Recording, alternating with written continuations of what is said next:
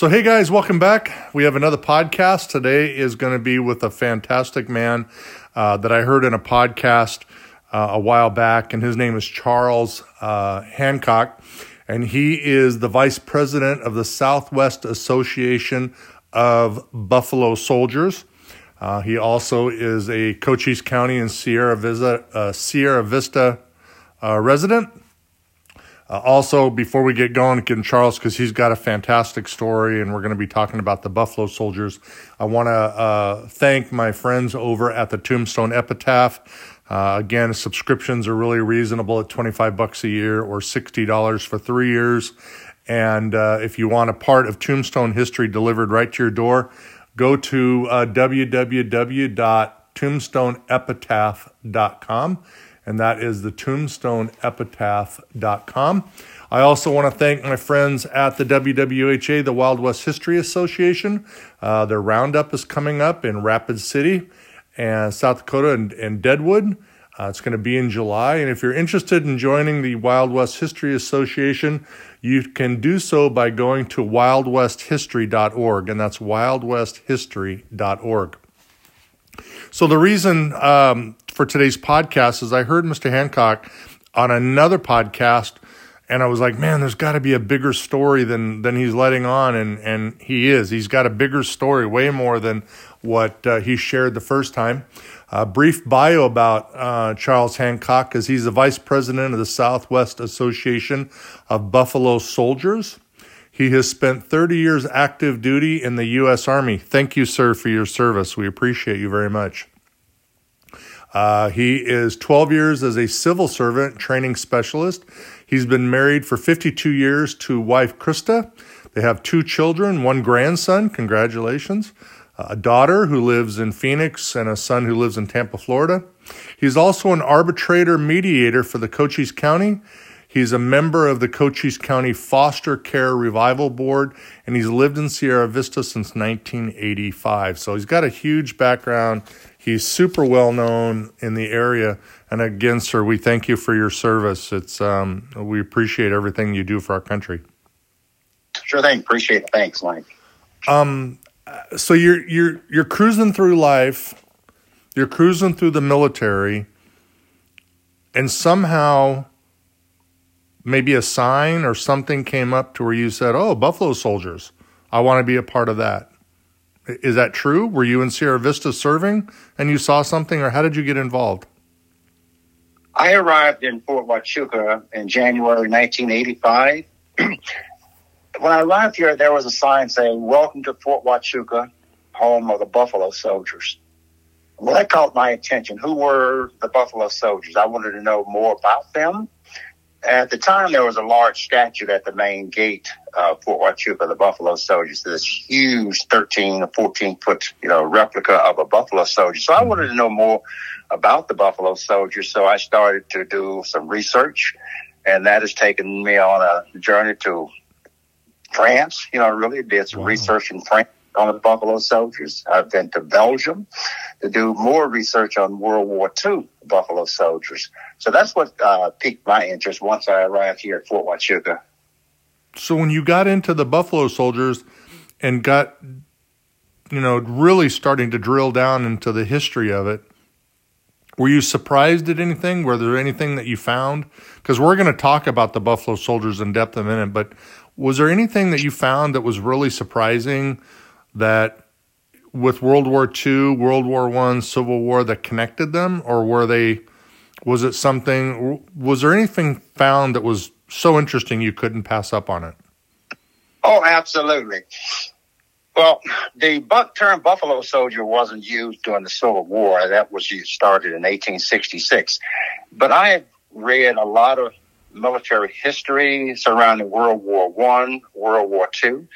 I've seen lots of movies, World War One, World War Two. But you know, Mike, I never saw a black soldier in those movies. I watched the movie Patton. I don't know how many times. Uh, George, you know, Patton. Mm-hmm. There was only one black soldier in that movie, and that was Patton's ballet. So I watched Saving Private Ryan, uh, the Band of Brothers. There were never any black soldiers in those movies. The D-Day invasion, I had heard that there were no black soldiers on Omaha and Utah Beach. Well, that's not true. Mm-hmm. There are plenty of uh, combat soldiers on uh, participated in D-Day. So I don't know why the United States decided to leave all of those stories of the African American soldiers out of the history books or whatever, but they played an important role in winning World War One as well as World War Two, and I wanted to delve into that and, and, and see for myself you know what was happening. Not taking third hand, you know, accounts. I wanted to see firsthand. That's why in 2018 that was the anniversary of the end of World War One. And I really didn't know what to expect, you know, when I went, I thought I would hear a lot of dignitaries talking about the battles.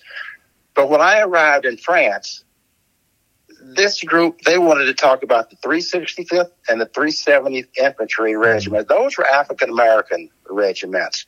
That's who they this this group that I participated in. Those are the soldiers they wanted to talk about and the participation that those soldiers contributed in the villages and the towns that they served. And then, and actually they erected a monument in France in honor of the black soldiers. And this is the only monument that's dedicated to African Americans in all of Europe for World War One. It's located in France. And I did the same thing in Belgium uh, to see to check on the Battle of the Bulge. So, wow. So they, they were left out of history uh, almost on purpose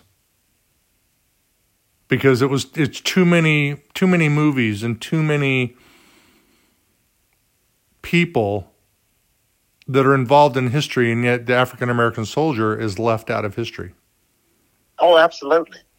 Is it is it getting easier as time goes on and and attitudes change and generations pass away, is it getting easier to talk about it? Is it getting more um, acceptable? Is it is African American soldiers now becoming more to the forefront? I've had the opportunity to talk to a lot of descendants of even um, the Buffalo Soldiers uh, and a couple of weeks ago, back in January, I was in Nogales, and I'll talk about that more during the, the podcast here. So when I go to Nogales, Arizona, mm-hmm. starting in 1985, once I arrived here in Fort Huachuca, sure, I saw a lot of Mexicans, okay, but it never dawned on me that a lot of those descendants of Buffalo soldiers still live in Nogales, Arizona wow. today. And we had a celebration there the first weekend in January, and at almost every place I went, they introduced themselves. Say, "Hi, I am the grandson or granddaughter or the great uh, grandson or granddaughter of a Buffalo soldier." That gave me a different perspective of the Buffalo soldiers here in the state of Arizona. I learned more about you know them you know within the last you know month or so. Wow. So let's dig in a little bit to the history of the Buffalo Soldier. You ready? Sure thing. Okay.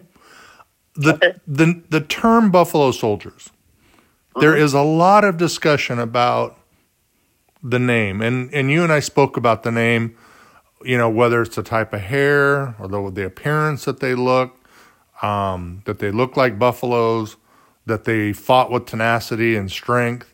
I, choose the latter one, and, and correct me if I'm wrong, where you know the men wore thick buffalo hide coats in the wintertime and and their pride and their fighting strength the indians and native americans said they look like buffalo soldiers. They look like buffalo. Is that uh-huh. true or am i way off? No no no. You're not way off because most of what we know about the term Buffalo Soldiers is really oral history. So I would like to share with you a, a story that was actually written by a 10th Cavalry Ooh. Hmm. company commander. Please do. Okay, and this story involves a Buffalo soldier of the 10th Cavalry by the name of Josh Randall. Randall had been assigned to escort two civilians on a buffalo hunt. So shortly after the three men departed the installation, they were attacked by approximately 70 Cheyenne Indians. The two civilians were killed immediately. Randall's horse was shot from underneath him, so he uh, sought cover and started to defend himself. when reinforcements from the the army fort arrived, Randall had killed 13 Indians. We don't know how many were wounded because the wounded were able to uh, ride away. Later on in the day, when the Indians started to tell about tell their story about this new breed of soldiers that they had encountered, one who fought like a wounded buffalo. Hmm. We shot him, we stabbed him, but like the great buffalo, he would not die. So that's a story that was written, actually written by a 10th Cavalry commander. Now, is that how the term Buffalo Soldier originated? We don't know. Some of those other stories you mentioned about the hair. Okay, I've heard that I don't know how many times. That's a possibility, but that's all oral history, so we really don't know. Mm-hmm. I, like you, agree with the fighting tenacity that the the soldiers displayed or whatever. That's probably why they were given that name, Buffalo Soldier. And since the buffalo was a, a, a sacred animal, you know, to the Indians, the soldiers of the 10th Cavalry did not take that as a derogatory term. So in the 1800s, 1890s, all four red colored regiments, they adopted the nickname Buffalo Soldiers. And I've never heard of any of them complaining about that name. Okay. Mm-hmm. Well, it makes sense. As as they moved on and they were named Buffalo Soldiers, they, they began to form um, true. Uh, and because I'm not in the military, so I'm to expect you, sir, to say again. Correct me if I'm wrong, because I that's the way I learn is by, by being corrected. As they, as more and more men began to volunteer and become part of the military, they got moved into different cavalries and infantries, and they became fighting fighting units.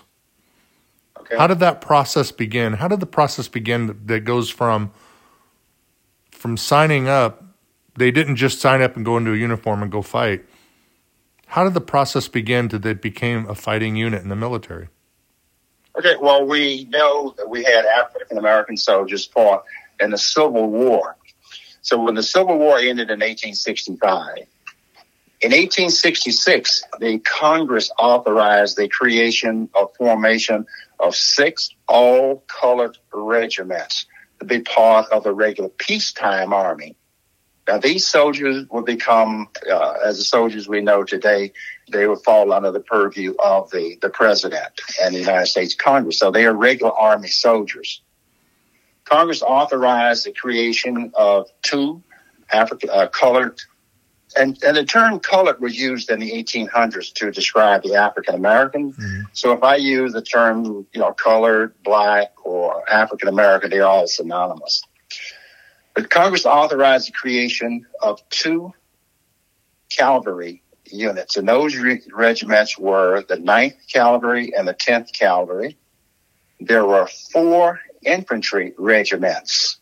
Those regiments were the 38th, 39th, 40th, and the 41st Infantry Regiments. Now, the 38th and the 39th, they uh, combined and consolidated to form the 24th Infantry, while the 40th and 41st, they merged and became the 25th Infantry. So the 9th and 10th Cavalry, the 24th and the 25th Infantry, those are the four regiments who, that became known as Buffalo Soldiers. But in eight, oh, I'm sorry. Go ahead. Go ahead. I thought so you were taking when, a, a, breath for dramatic effect. okay, so uh, these soldiers they they enlisted. There was no draft in the 1800s, so these soldiers they enlisted voluntarily. They enlisted for a term of five years, and they were paid a private to enter the army at thirteen dollars a month. But now, when they signed up, though, when they signed up, excuse me, I apologize. Sure. When they signed up, they thought that they were signing up, you know, they were going to be given their freedom. That right. That they were going to have shelter, uniforms, Correct. clothing, food. Sure. Mm-hmm. And so they signed up freely to protect a country or to fight for a country that partly didn't want them there and some wanted them there and some didn't. How did they overcome that? You know, that's a good question. A lot of people ask that the same questions today. What was it today? What was it about those men? I can't answer that, Mike, but I am so, so ever so thankful that they endured. They put up with the hardships of the 1800s. If you think about it, they were right after the Civil War. All of the all of the soldiers would be colored, but all of the officers were white. Mm-hmm. Now, the Army had a, a, problem enlisting enough white soldiers at the time to command black soldiers. A lot of the soldiers, uh, they felt that they would be uh, chastised or made fun of by their superiors or supervisors or friends if they commanded black soldiers. A lot of the soldiers, uh, the officers that did enlist, they were primarily Southern uh, soldiers or southern, southern officers, and they treated these soldiers very, very harshly. So what they did and how mm-hmm. they endured, uh, it's amazing even to today what they endured, what they went went through. And they were lied to, because in oh, I, there was there was a discussion that I, or a part that I read in my research for you and today is that they were lied to. They were promised their freedom only for a, an officer to turn around and say, nope, you're not getting your freedom. Well, you know, Mike, it's the same thing with, see, during that period of time, what we call the Indian Wars, and I think it should be called the Apache, you know, wars. Mm-hmm. See, the Army did the same thing with the Apache. They enlisted the Apache as scouts, promising them their freedom, a lot of, uh, you know, rewards and everything. Once the war was over, they confiscated all of the guns and said, now you can keep your horses, but all these other promises of land and other amenities, that's off the table. You take your horses and go back to your reservation. So the army reneged not only on the African Americans, but the Indians and other people that volunteered their services, you know, for the for the army. So then something happened in 1869 Okay. As we're moving forward in history. And okay. that is the 9th and 10th Cavalry and the 24th and 25th were combined. I think it was 1869. The 20 well the 24th and the 25th they were never combined. They were all set they were they, they were separate. separate. But the 9th and yes. 10th were brought into them, correct? No, no, no. The 9th and 10th remained separate. Okay. And 24th and the 25th. No. See, they, when the infantry regiments were formed, there were the 38th, the 39th, the 40th, and the 41st. Those were the infantry. Now the 38th and the 39th, they combined and they formed the 24th. Oh. The, yeah, the 40th and the 41st, they combined and they formed the 25th. And it's mentioned that they ended up moving, becoming in the Army of Texas. Is that correct? Well, Buffalo soldiers, they actually served in all of the territory west of the Mississippi. Oh. Okay, that, of course, that include Texas. Mm-hmm. So the 24th and the 25th, they served in Texas. The 9th and 10th, they served in Texas. Yeah. So they were they were definitely in Texas, and they were all west of the Mississippi all the Buffalo soldiers were west of the Mississippi. Gotcha. Because no, there were there was no fighting in 1866 on the East Coast. The Civil War was over in '65, mm-hmm. so there was no fighting.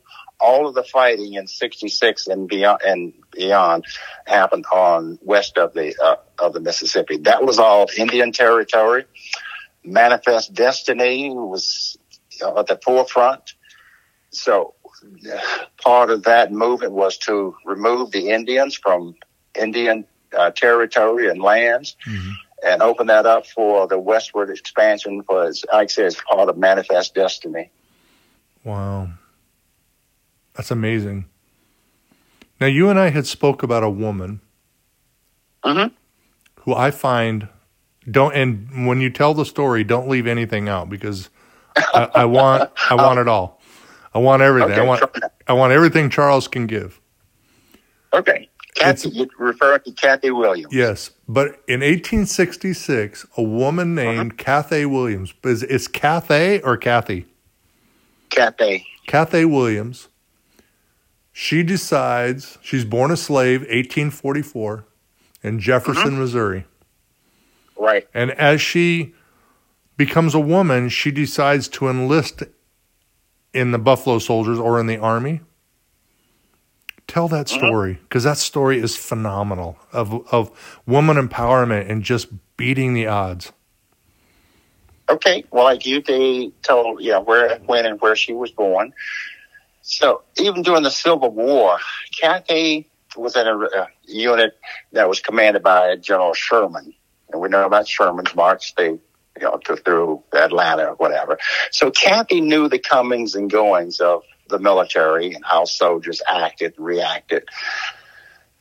The females were considered contraband back in the 1800s, and they were not allowed to join the military. So Kathy disguised herself as a man, put on baggy pants, hat, and everything.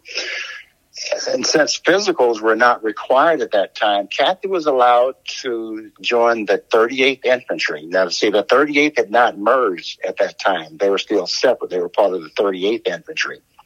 So Kathy joined the 38th Infantry in 1866 as William Kathy. She just reversed her name from Kathy William to William, you know, Kathy. Like you said, physicals were not required at the time. No one knew she was a female, so she was allowed to serve for two years from 1866 to 1868. Kathy went on all the patrols that the men went on. She performed all the duties that the men performed. But Kathy had some medical issues during that time. She was on sick call, as we call it at that time. But th- there was nothing serious until 1868, where she was sick enough to require medical attention. And it was at that time that Kathy was discovered that she was a female and she was honorably discharged in 1868, but without a pension. But her story, her story is more, I think, you know, for me, it's more than just signing up and doing. It was a sense of empowerment. She was doing something that most women didn't do. Oh, absolutely. Because most women at that time, especially when they were around an army camp, they were what do you call them? Uh, they were seamstresses, they were cooks, wash women, etc. Those are the duties that they performed. Kathy wanted more out of life than that. And one thing, you know, Mike will say about why people join the army, it's opportunity, Mike. The Army gave people an opportunity to be more than they were prior to enlisting. So that could have been a, a reason why Kathy wanted to join the Army. It's for an opportunity to better herself, to do something more than wash clothes and cook. That's crazy. That is great. I, and I love that. I read that story a couple of times. Was she a cook or was she just general infantry? Oh, w- once she joined the army, no, she was a regular uh, uh, regular soldier. She was a cook before she joined the army. gotcha. army. So she's doing all this, and then she gets discovered. When she's discovered, they give her an honorable discharge, but she doesn't get to no retirement, no no money, no retirement, uh, uh, no disability. Although Kathy, uh, she had she suffered from diabetes, so she had several of her feet, I mean, toes removed. So mm-hmm. Kathy had a disability, but when she applied for a disability, she, uh, it was denied. Were there any other women, famous women or women of empowerment that did things and joined the um, the Buffalo Soldiers, or was she the only one? Kathy is the only known female Buffalo soldier. Wow. but if you mention all the women, there were a lot of women who joined the uh, uh, during the enlisted during the Civil War, mm-hmm. who disguised themselves as men. Although Molly Pitcher, Molly Pitcher, you know, uh, her husband was an artilleryman. He was wounded and killed in battle. Molly did not have to disguise herself. She took over his job as a cannoneer, as a female. Mm-hmm. When the war was over, Molly applied for a pension and was granted a, a pension. There were over 400 other women during the Civil War who pretended to be uh, men. A lot of those women, after the Civil War was over, they applied for a pension and received it. But for some reason, Kathy, with a known disability, several toes had been amputated, her disability was disapproved. That's amazing. So, moving forward, I read something that in 1877, the Buffalo Soldiers were moved in to help establish order in the frontier, almost like police officers of the frontier. Okay. Uh-huh. Is that correct? Absolutely. Well, before then, they, the 1866 started these colored regiments. Okay, Mhm. shortly after the say the ninth, let's start trying to put them in some sort of order, if you will. So the Ninth Cavalry they stood up in New Orleans, Louisiana. After they stood up in New Orleans, they completed their training. They were sent to Texas. This was the Ninth Cavalry. And part of their primary mission was to protect and patrol the roads and territories between San Antonio and El Paso. Now, that's a long stretch of, of, of territory. That was part of the ninth original uh, uh, assignment to protect, you know, those roads and territories from El Paso to, to San Antonio. Now, the 10th Cavalry was also in Texas, along with the 24th and the 25th but they all had different roles, you know, at that time. Hmm. But they were taking care. they were they were that my my head is spinning. You got my head spinning, Charles, because there's so much that they did, and they did so without. That's the part that boggles my mind is they did so without question. And I know that men in, that may be listening in the military said that that's well, that's what the military, you know, they they're patriots. They're so patriotic that they just put themselves, you know, put country first. And if I'm wrong, let me know that I'm wrong. But You're right so far. but I'm blown away at, at a country that really didn't want them, but some did and some don't. And they just went in and did this. They just, you know, they went in and fought for their country and they did so patriotically. How there were people that won some amazing awards. I read about a man and and let me know if, um, if you can tell the story. His name was August Walley, and he was the Spanish American War Medal of Honor winner. Okay. Do you know about him? Okay. Well, the Spanish American War. We'll we'll fast forward to 1898. Oh, okay. Spanish American War. Okay. Sure. So that was Teddy Roosevelt's war, right? The charge up San Juan Right. Hill. Okay, so it was July 1898, Spanish American War. All four regiments of Buffalo soldiers, the 9th and 10th, 24th and the 25th, they were all at San Juan in, in Cuba. That's the only time all four regiments actually fought together. The Spanish American War. Teddy Roosevelt, who was a colonel at the time, his mission was to secure Kettle Hill. Let me repeat that. It was Kettle Hill. So when the battle unfolded, the color sergeant, that's the guy who who carries the unit's flag, who's always out front leading the unit, Mm-hmm. he was mortally wounded, killed. George Berry, who was a, the color sergeant for the 10th Cavalry, picked up the colors of the flag for the the uh, the, the third the third Cavalry, and George Berry led Teddy Roosevelt, the Rough Riders, and the 10th Cavalry up Kettle Hill. Once Kettle Hill was secured, Roosevelt turns his attention to now San Juan Hill, where there's a battle going on on San Juan Hill.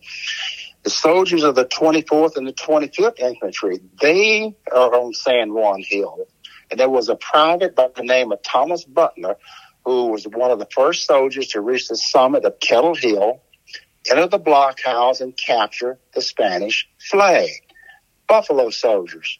Mm-hmm. There were six Buffalo soldiers who received the Medal of Honor during that during that battle.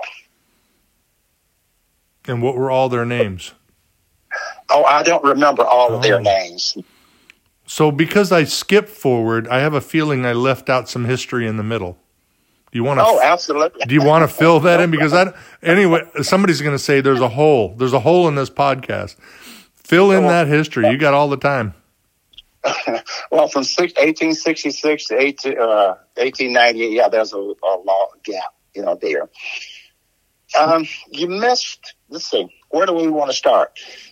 I'm going to leave it to you.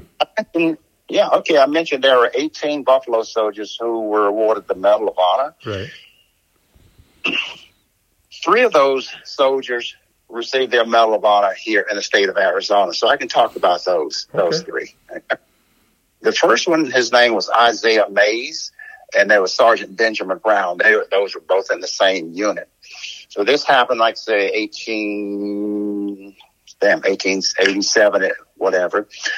The paymaster, Major Joseph Wham, he was riding between army posts at Fort Grant and Fort Thomas in present day Safford. When a group of bandits led by the mayor of Safford at the time and several of his buddies, they ambushed the payroll. So there were 11 Buffalo soldiers. They were guarding, you know, the payroll. One of these men was Isaiah Mays and the other one was Sergeant Brown. Both of these men were wounded, you know, during that battle. Mays was shot in the leg, both legs, but yet he was able to walk, run, crawl for over two miles to notify the nearest ranchers that there was a an ambush going on. So for his dedication, his participation in that battle, Mays would receive the, the Medal of Honor. His friend uh, Sergeant Benjamin Brown was also wounded twice. He was wounded in the abdomen, shoulder, whatever, and Major Wham had to order him off the battlefield. He was, you know, so severely wounded. So those two soldiers received their Medal of Honor here in the state of Arizona. the third soldier's name was Willie McBryar. McBryar actually won his fighting Indians uh, in the the San uh, the San on the San Carlos Indian Reservation. So those three Buffalo soldiers were awarded the Medal of Honor for service here, specifically in the state of Arizona. There's got to be more. That can't be it. You got me right on the edge of my seat. Anything else happen in Arizona with the soldiers? Oh, there were a lot. Talk about the Buffalo soldiers here at Fort Huachuca now. The Buffalo soldiers There you go. actually arrived here in Fort Huachuca in 1892. And they remained here until 1931, but they were not here at the same time. Hmm. the 24th Infantry, excuse me, I had a frog in my throat here. Sure. the 24th Infantry, they arrived here in 1892, and they were followed by the 9th Cavalry, then by the 25th Infantry. And the 10th Cavalry arrived here in 1913, and they remained here until 1931. So they were here the longest period of time. Wow. Yeah. So the so and during that period of time, let's see what had happened during that period of time. Pancho Villa raided, uh, came across the border, the Mexican border in 1916. Raided a town in Columbus, New Mexico, killing about 11 civilians there. The Mexican government authorized the United States to cross the border, the Mexican border, and pursue Pancho Villa. That expedition was led by Blackjack Pershing. Charles Young was the third African American cadet to graduate from West Point. Charles Young was stationed here at Fort Huachuca. So he was a part of the 10th Cavalry. They rode from Fort Huachuca all the way over to Columbus, New Mexico, where they met up with Blackjack Pershing, crossed the border into Mexico, and they spent approximately a year chasing Pancho Villa. So that's one of the, the uh, incidents here in the state of Arizona. Wow.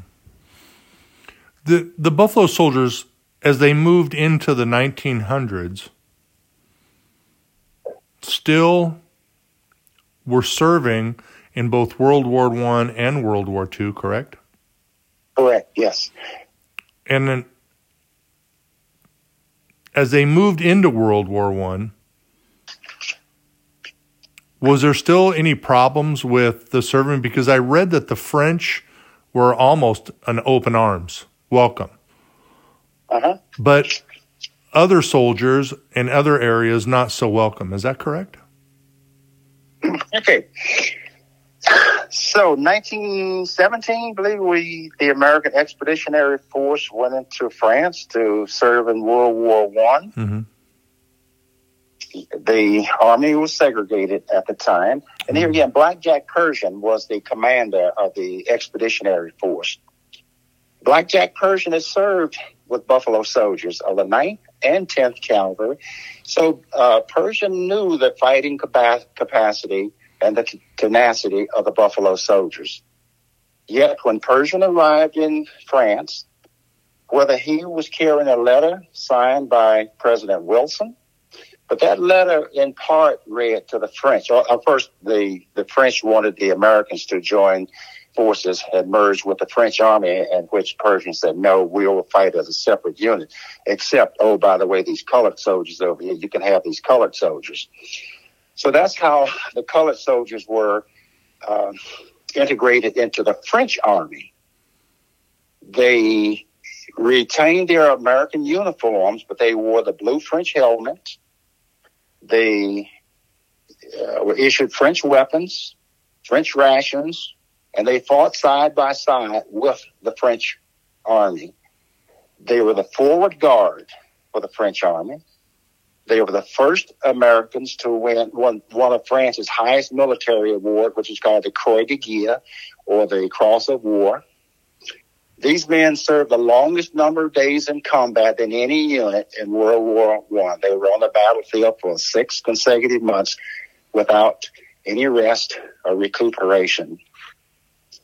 Uh, what else about these these guys? Uh, amazing, amazing. Uh, Is there anything in between? Because I don't want to leave anything out, and and hopefully, and just so you know, we're almost at forty minutes. It goes by fast. Oh, um, oh yeah, okay. And I'm hoping if you guys are listening that I can talk and sweet talk Mr. Hancock into coming back to do this again. Um, yeah, because see, there there's so much, Mike. Each I know one it. of these individuals I talk about can take over an hour just for one one story. Well, and that's the thing is that there's so many stories, and I'm, it's going to sound like cliche of like awesomeness, amazing service, and and I and I've got questions, but I know that we're leaving out a ton of it in this one, and hopefully you'll come back and do it again. I hope. Um, sure thing. Because there is so much history there that needs to be shared in the one spot, and we're trying to do enough of it as we can within the first 45 minutes or so. Well, what we can do probably if we want to focus on one individual, like the first African American cadet yes. to graduate from West Point, 1887, Henry Flipper. Henry Flipper became the first African American officer in the peacetime army. So there's a excellent story about Henry Flipper. Well, and there's so many amazing.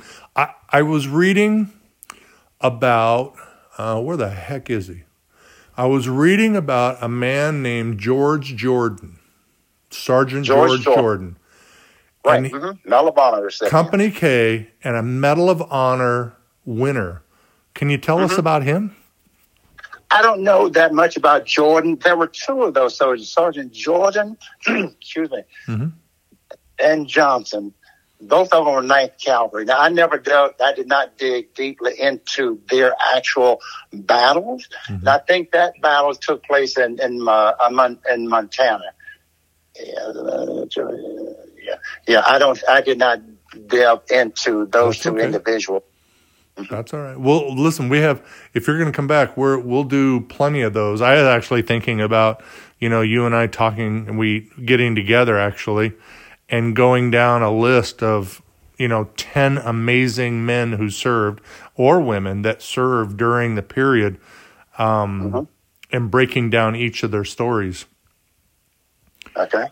When mm-hmm. sure. when we we can do that when we moved into we're going to go forward into World War II. World War II. Okay.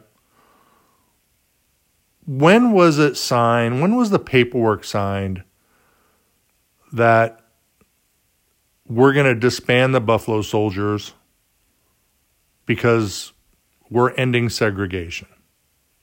Well, in 1948, that's when Truman signed the executive order eliminating segregation in the military, 1948 and then I thought it he signed it, but it took a full three years for it to finally go into effect.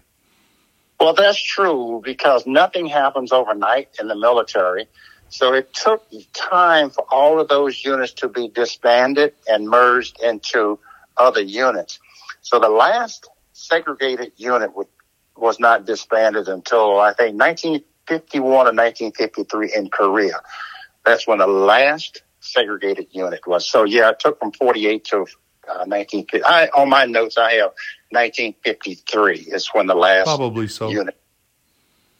Probably so. I'm going to go with I'm going to go with your notes because uh, you're going to be. I'm always going to side with Charles Hancock. Um, but did they want it? Did the soldiers want it, or were they proud to be in the Buffalo Soldiers um, as a unit? Did they want the? Did they want it to end? And I get that it was end of segregation, and that part is important because then you're uh-huh. you're more of an equality equal. But did uh-huh. they want it to go away? Or were they so proudful that the men thought, I don't want this to stop? Well, that's the sixty-four thousand dollar, you know, question. You know, Mike. The soldiers wanted to, to be to, wanted to serve in an integrated unit. They did not want to serve in a segregated unit. So they wanted to be integrated. But it was the army who was a stumbling block. See, in 1940 and 1941, this is prior to 1948, of course. The 9th and 10th Red, 9th and 10th, no, those were cavalry regiments. They were officially disbanded in, I think, Fort uh, Leavenworth, Kansas. that was in 1941. Okay. Mm-hmm. Uh, so the even after 1944, see World War One, World War Two. I'm sorry, 44 to 46. Mm-hmm. the soldiers of the 92nd and the 93rd, they still carry that name, Buffalo Soldier. They were proud to carry that name, Buffalo Soldier. But when the segregation ended, the 92nd and the 93rd, they were disbanded, and all those soldiers they were merged into other units. So there was no more a 92nd or a 93rd or a Buffalo Soldier unit after 1948 or 53. So we're at 42 minutes. Okay. We we probably got another 15 minutes or so or 10 minutes. As the uh-huh. Buffalo Soldiers were disbanded, somehow they the the next generation or decades later, they began to form clubs. And you're in a club, correct? The Buffalo Soldiers. What does your group uh-huh. do? We try to keep their story alive of the Buffalo Soldier because there's so much that was not taught about uh, the Buffalo Soldiers. So we take it upon ourselves to learn as much about the Buffalo Soldiers, go out and do presentations, do reenactments, tell their story. We have to keep their stories alive because there are other groups though and and that's when i even asked you in our pre-interview there's other soldier buffalo soldiers groups but a lot of those we, you have to watch for. It could be a motorcycle group or a hog group or something like that. But you really have to make sure we're watching for you the historic groups. Where can we find you? Like if i said you know mike I, i'm you know charles i'd like to join your group where, where can we find you? Okay Every state in the United States has a Buffalo Soldier organization, whether it's a motorcycle group or a, group like mine. We're historic.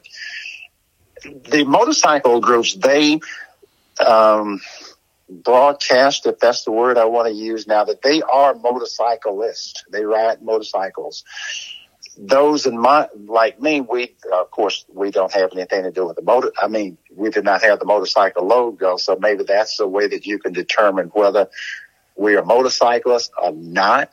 Now, for person, there are a lot of people ask me or call me, email me, want to join, you know, the Buffalo Soldiers. So if I receive an email from someone in California, I would recommend them or send them to a California uh-huh. Buffalo uh, soldier organization or Michigan. Now we do have soldiers in our organization in Ohio, Michigan, uh, Colorado. But if normally if someone wants to join, I would try to uh, route them to a unit within their state. So when they want to participate in meetings, etc., you know, it's more convenient for them to, to participate in their, their mm-hmm. location. The same thing for guys in Phoenix, as far away as Phoenix. I would recommend those guys to a club in Phoenix, which is closer to them, so they can actually attend their meetings rather than come all the way down to Sierra Vista. Is there, if they wanted to contact you, if they had a question, um, mm-hmm. or in their research, can they do so? Oh, absolutely. And how we would- have a website. I'm sorry. Go ahead. Yes, we have a website, and I get uh, comments and re- inquiries almost on a weekly basis, searching for for information. Yes, and you can reach us at our organization is SWA Buffalo B U F F A L O Soldiers S O L D I E R S dot O R G. F- SWA BuffaloSoldiers.org. Yes. hmm That's it. Because honestly, that's how I got a hold of you was through a, uh, messaging through your group. Okay. hmm Was there, as we wrap this one up, in all of your research, was there anything that you found or read or located that was so profound it cha- it chained it changed Charles Hancock? From my perspective of Buffalo soldiers, as I mentioned earlier, when I go to Nogales, the people that I meet in Nogales, now that has had a profound impact on me. Now I look at a lot of people there a little differently now because prior to January of this year, I looked at most of the brown skinned people as Mexicans. I did not um, uh, equate them to Buffalo soldiers. Well, now I have a different perspective of those. I'm doing some research about Camp Naco, if you're familiar with Camp Naco. Uh-huh. So I, so my next project is to see if I can find descendants of the Buffalo soldiers who were stationed at Camp Naco. And for those that don't know, tell us where Camp Naco was at That's in Bisbee. in Bisbee. It's down. It's between Bisbee, I think, Bisbee and Douglas, Uh, or is it closer to Okay. Bisbee? it's right in Bisbee. No, it's Okay. lo- it's, in Bisbee. So you have Naco, Naco, Mexico, Mhm. and this side of the border we have Bisbee. Okay. Uh-huh. When when the Buffalo, I, I got a million questions in my head. There, I'm stuck on on stuff. I'm not even going to bring it. I won't even bring it up to you guys anymore because it'll it'll make us go too long. Uh, is there any books that you recommend? Because one of the hardest things that I had was going to the library, and I actually found a book called "The Buffalo Soldiers: A Narrative of the Black Soldier" by William H. Leckie with Shirley Leckie. Okay, right. That would be one that I would recommend. William Leakey, the Leakey. Buffalo soldier. That's the Uh-huh, one I'm reading now. Is there Okay. any other ones out there that you would recommend, especially for somebody that doesn't know? Because I didn't know Uh-huh. that you would say, "Listen, this is a good book for you to read." That's a good book. The another one I would recommend was by Frank Schubert. It's called Black Valor: Buffalo Soldiers and the Medal of Honor. So uh, Frank Schubert, I would recommend that. The book is called Black Valor. Okay. Cornelius Smith wrote a book about the Buffalo Soldier. I don't have the title. I have the book in my garage, so I don't have the, the title. But if you Google Cornelius Smith Jr., he's a form, one of the foremost authors or authorities on the Buffalo Soldiers. There's also an author and Buffalo Soldier historian lives in Tucson. His name is John Langellier. again, I don't have John's uh, contact information at hand right now, but those would be some of the ones that I would recommend. Gotcha. So I so I got a winner from uh, the library. Yes, you did. Yeah. It's it's I'm gonna end up buying the book because there's just too much there for reference. So we're gonna wrap this up. We're at 50 minutes. Uh, again, I want to thank Mr. Hancock, and I want to thank him for his his service um, in military and keeping America free. Um, especially in times today with Ukraine and Russia, freedom is is sought after and is more important than ever. Um, I want to thank my friends over the Wild West History Association. You can do so, become a member at uh, wildwesthistory.org. I want to thank my friends over at the Tombstone Epitaph at tombstoneepitaph.com. Uh, that's a great way to join and get a little piece of Arizona history mailed right to your door. And of course, if you guys have been following for any length of time, I want to thank the folks at the St. Mary's Food Bank who um, uh, we donate to. Uh, $5 will create 35 meals. It's actually a dollar will either create seven meals or feed seven people. Um, so, you know, $5 does 35 meals or 35 people or, you know, 100 bucks is 700. Oh my gosh, it's crazy what $100 can do. And if you can't afford it, you know, volunteer your time at a food bank near you because there's folks all over, including down in Cochise County and Sierra Vista and Tombstone and wherever that are just need some help and support and if you live somewhere where there's a food bank, I urge you to donate and maybe go down and spend some time because man, that just it's just they're great people doing great work. Is there a, a charity that that you as a group that you support that you want to do a shout out to? We don't have a charity, but one of the things that we do, we have a program called the Spirit of the Buffalo Soldier Awards pres- uh, presentation. What we do, we um, that's a word I want to use, um, coordinate with the Fort Huachuca Unified School District and the Sierra Vista Cochise County Unified School District. And we collaborate with these schools. Any student who start off the school year failing, and before they grad, uh, before they, you know, the end of the school year, they improve their grade point by at least one grade point we award them with a certificate and a Spirit of the Buffalo Soldier award yeah, at the end of their school year. Wow, I love that. I love that. How can how can that not be a great thing for somebody? It it is great. When I see parents and even grandparents that meet me in Walmart mm-hmm prize or somebody, hey, you're that Buffalo Soldier guy. I want to tell you what that award meant to my son, daughter, or grandson or daughter. Yeah, so we get a lot of positive feedback, you know, from that program. Well, I I love that. So you guys, you know, if you're looking for something, um, food banks, you know, contact Charles. Look at the charities that uh, that he's doing. Great work down down in Sierra Vista. Um, I don't know. For me, if you want to leave a uh, my podcast a rating and review, that helps me.